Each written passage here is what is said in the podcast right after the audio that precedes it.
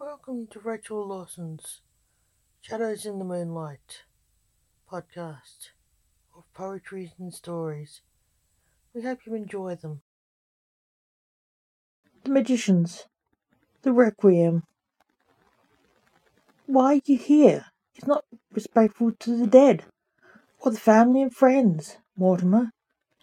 You can't be here, said the dead man's best friend to a grim reaper who he knew was the soul of the dead man.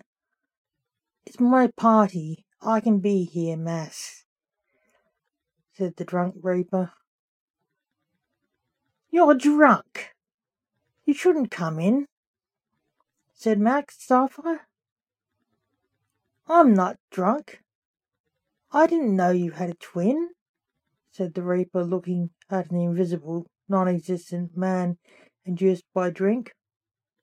I don't, I'm an only child, said Max nervously as the reaper pushed past him.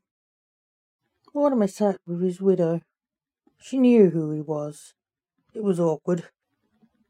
We are here to celebrate the life of the dearly departed Blake Alexander, said the Reverend in charge of the funeral, who looked at the wailing reaper with suspicion.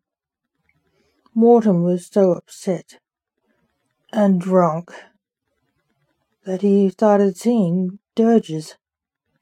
He sang to the distress of all around him the Dies Irae in full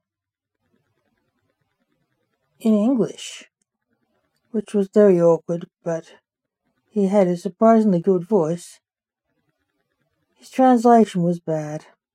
He sang, When the judge is come, all will be strictly discussed. How a tremor is, that day is a day of wrath. He was known as the judge of the dead, and of course everyone was judging him. Then he sang Viva La Vida by Coldplay, his favourite band. Max grimaced.